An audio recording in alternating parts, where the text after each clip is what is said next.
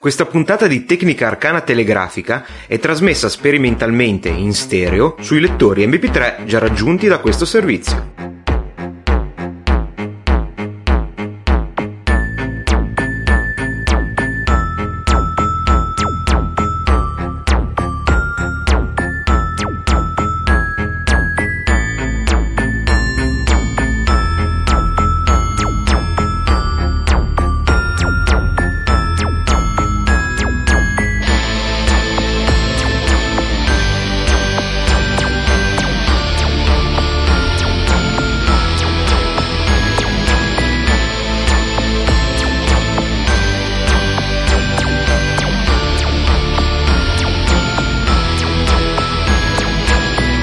Salve, io sono Carlo e questa è la quarta puntata di Tecnica Arcana Telegrafica, come avete sentito dall'introduzione, in stereo. In stereo essenzialmente per fare un po' di esperimenti, ho cambiato un po' di cose qui nel processo di registrazione,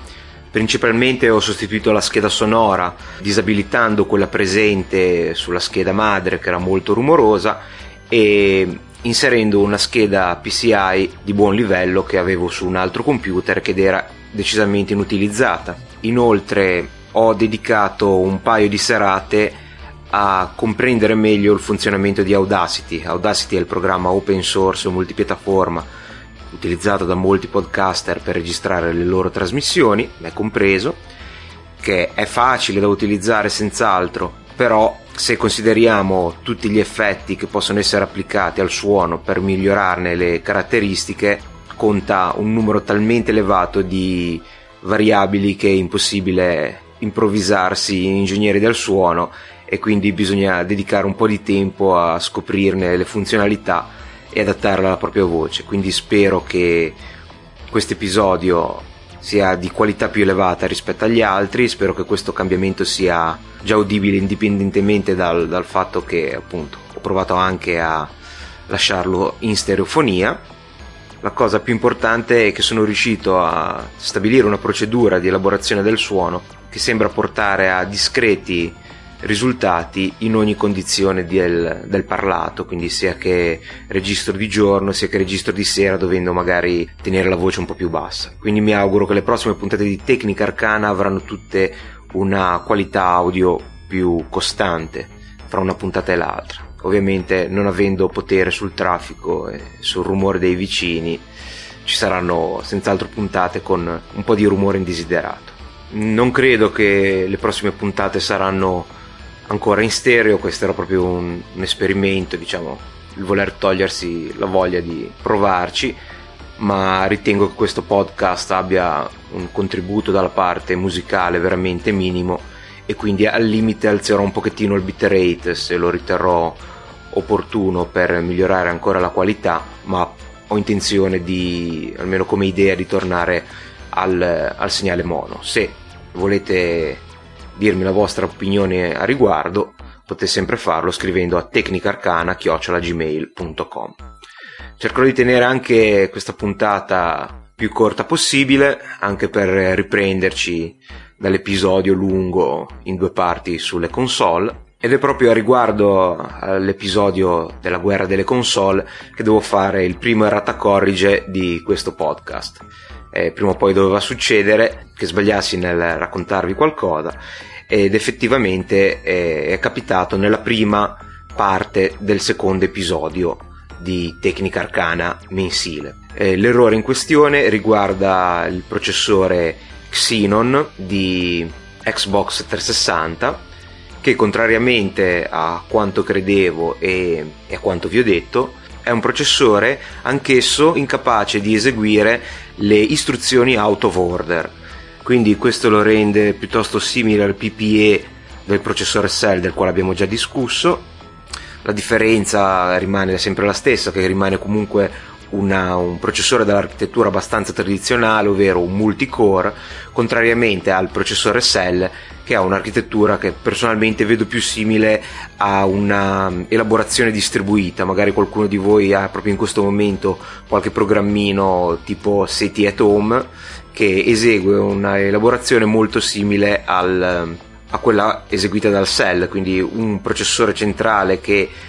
condivide le informazioni con piccole unità elaborative che sono gli SPE nel caso del Cell o il vostro client per SETI@home sul vostro computer. Queste unità elaborative elaborano i dati e li rispediscono al laboratorio centrale, che è questo PPE. Quindi cosa cambia dai discorsi fatti?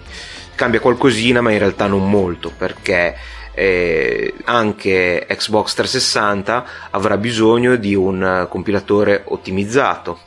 in quanto si delega nuovamente al compilatore, come nel caso del Cell Processor, l'ottimizzazione del codice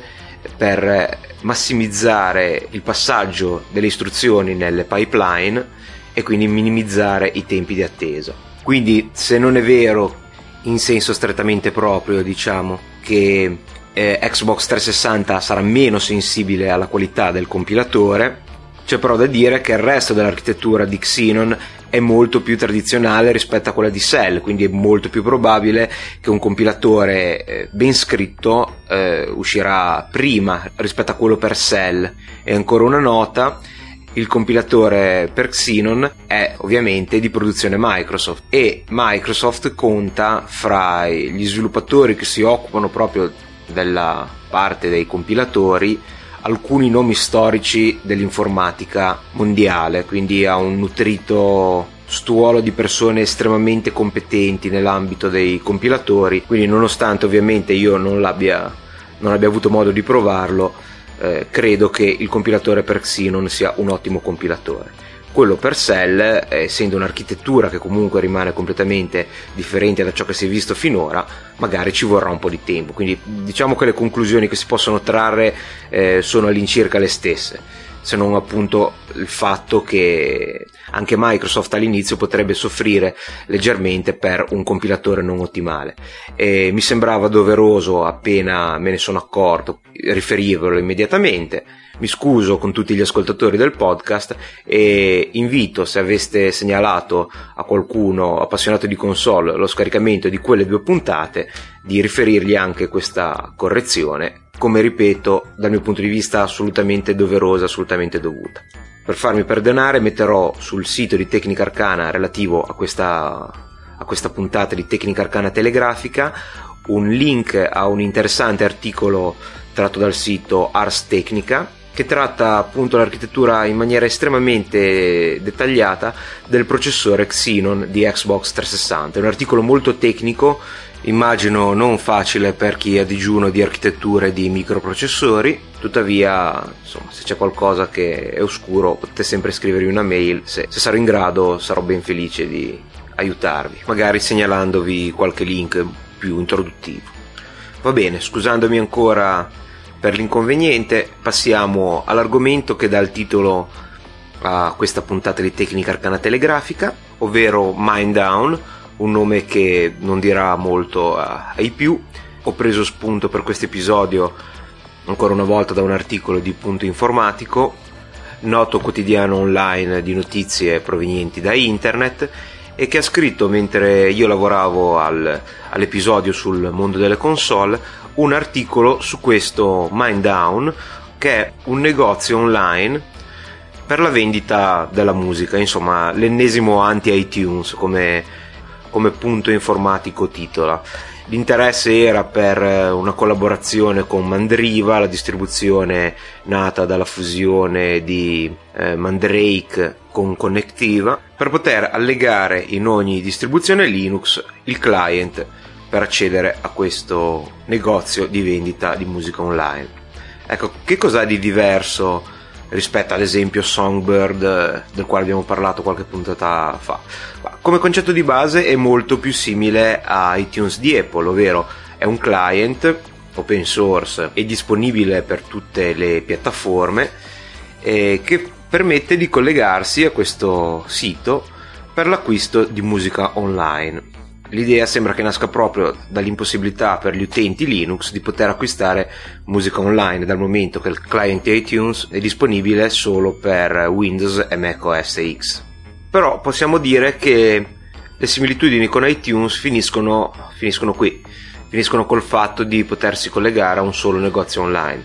perché tutto il modello di Apple è stravolto Infatti questo negozio utilizza una filosofia diversa praticamente in tutti gli altri settori, a cominciare ad esempio dal formato. I formati sono open source e sono Ogg Vorbis, che è uno dei migliori formati di audio compresso, senz'altro assai superiore come resa e qualità al vetusto MP3,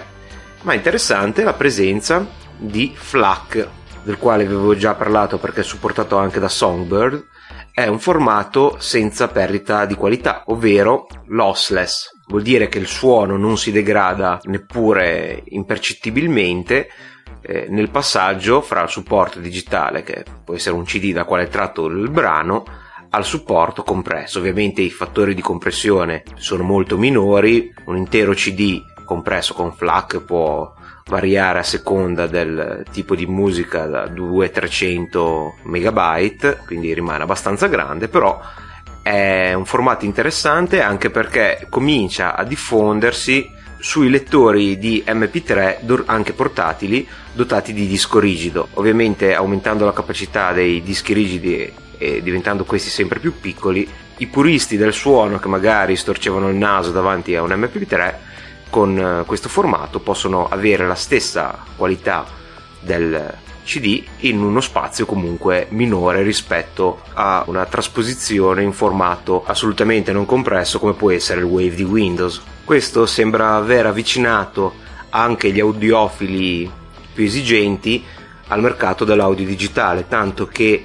esiste ed è stato prodotto da poco tempo uno stupendo Macintosh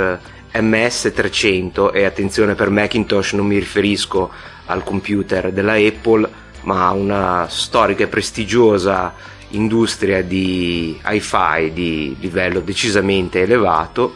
E questo prodotto, che si propone come un server per i contenuti audio, ovviamente dotato di una sezione di conversione analogico-digitale e viceversa di primo ordine, e monta proprio un hard disk da 300 GB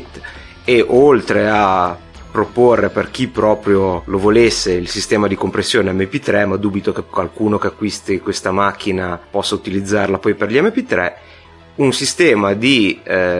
compressione lossless che, guarda caso, è proprio il FLAC. Quindi questo FLAC sta avendo proprio un buon successo, è un formato emergente nel panorama della musica digitale da tenere ben d'occhio. Inoltre la possibilità di poter acquistare brani lossless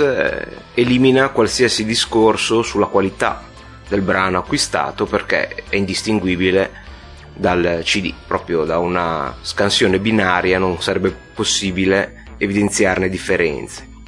e questo Mindawn è l'unico negozio che lo permette di fare, perché sia iTunes che Napster non permettono l'acquisto di brani lossless. Questo nonostante sia Microsoft che Apple abbiano i loro formati lossless in iTunes e in Windows Media Player. Altra differenza è la modalità di pagamento, ovvero non si paga alla canzone, ma si paga a minuti relativi al tipo di compressione scelta. Per farvi un esempio, le FAC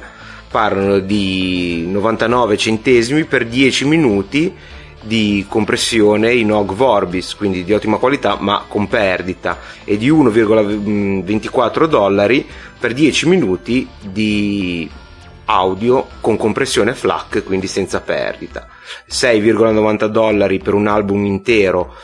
con perdita con Ogg Vorbis, e $8.99 per un album con FLAC. Quindi prezzi un pochettino più economici di quelli dell'iTunes Music Store, ma considerando anche il tipo di musica che si può trovare su questo sito, insomma, neanche di tanto. Un'altra questione importante è che, come dichiarato sempre nelle FAQ, i brani che si acquistano sono totalmente privi di digital rights management, quindi possono essere copiati in assoluta libertà, almeno dal punto di vista tecnico, ovviamente non dal punto di vista della licenza, non sono brani Creative Commons. E secondo questa FAQ il motivo che permette di dare questa libertà al principio sarebbe che la gente che paga per ottenere qualcosa poi non la dà via facilmente, proprio per il fatto che l'ha pagata. Beh, se questo fosse vero, i circuiti peer-to-peer sarebbero privi di qualunque forma di pirateria, e quindi tutto il clamore che si sta facendo su questo argomento sarebbe immotivato. Quindi questa premessa sinceramente non mi sembra stia molto in piedi. Più che altro il fatto di aver scelto di non utilizzare alcuna forma di DRM da una parte tiene lontane le major, che non vogliono che i loro album possano essere copiati facilmente, quindi difficilmente troverete le grosse star della musica italiana o internazionale su questo sito. D'altro canto, con la musica Creative Commons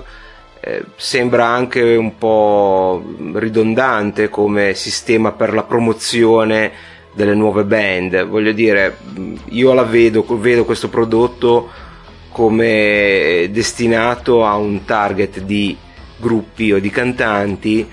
che non sono così giovani, diciamo, da rilasciare i loro brani sotto Creative Commons, e però non sono ancora così noti da avere grossi contratti con le major, quindi per gruppi abbastanza piccoli, comunque indipendenti, che vogliono però, insomma, avere un ritorno economico dal loro lavoro.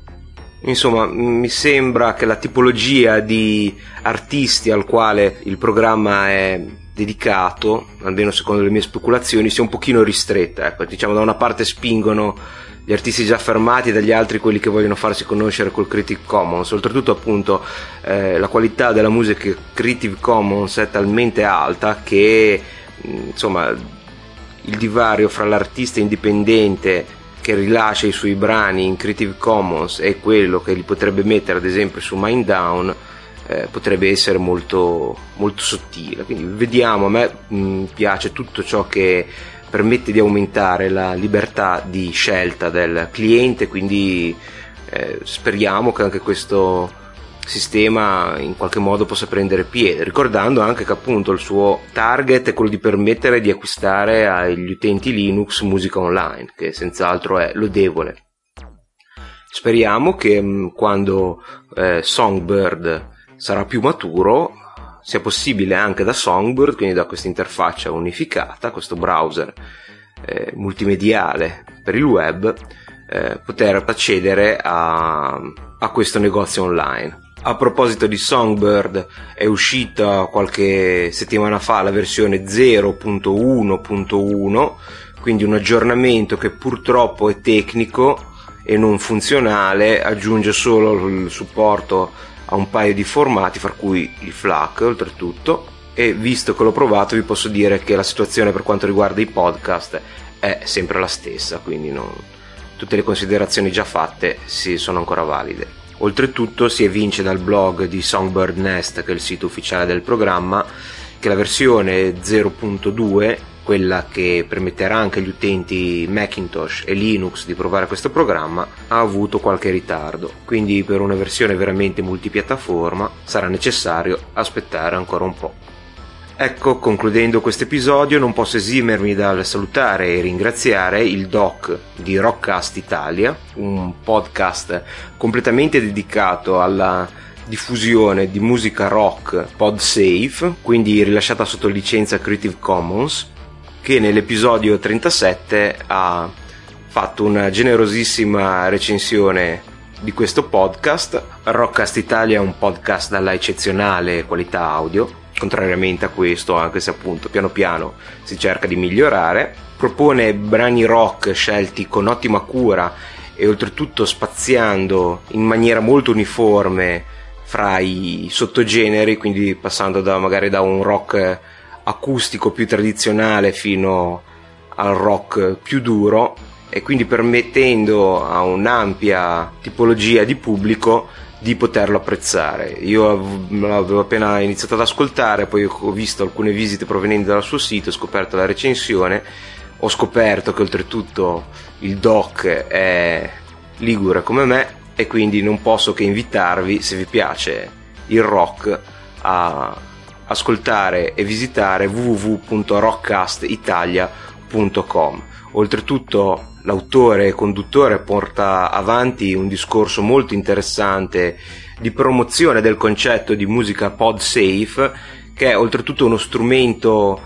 molto interessante per le giovani band, per far conoscere la loro musica, e probabilmente è ancora poco noto in Italia. Quindi più le licenze Creative Commons si diffondono e più noi ascoltatori avremo ottima musica per i nostri lettori MP3, e più i giovani artisti avranno possibilità di farsi conoscere. Quindi un saluto al Doc e un ringraziamento. Così come ringrazio tutti voi che avete ascoltato questa puntata di Tecnica Arcana Telegrafica, scusandomi ancora per l'errore dell'episodio sulla guerra delle console. Vi do appuntamento al prossimo podcast e vi ricordo, come di consueto, che potete fare riferimento per tutti i link citati in questo podcast al sito www.deathlord.it/tecnicaarcanapodcast, scrivermi a tecnicaarcana@gmail.com e scaricare la musica che sentite di sottofondo, che è Mortisia Dance dei Nightshade, dal sito music.podshow.com. Arrivederci!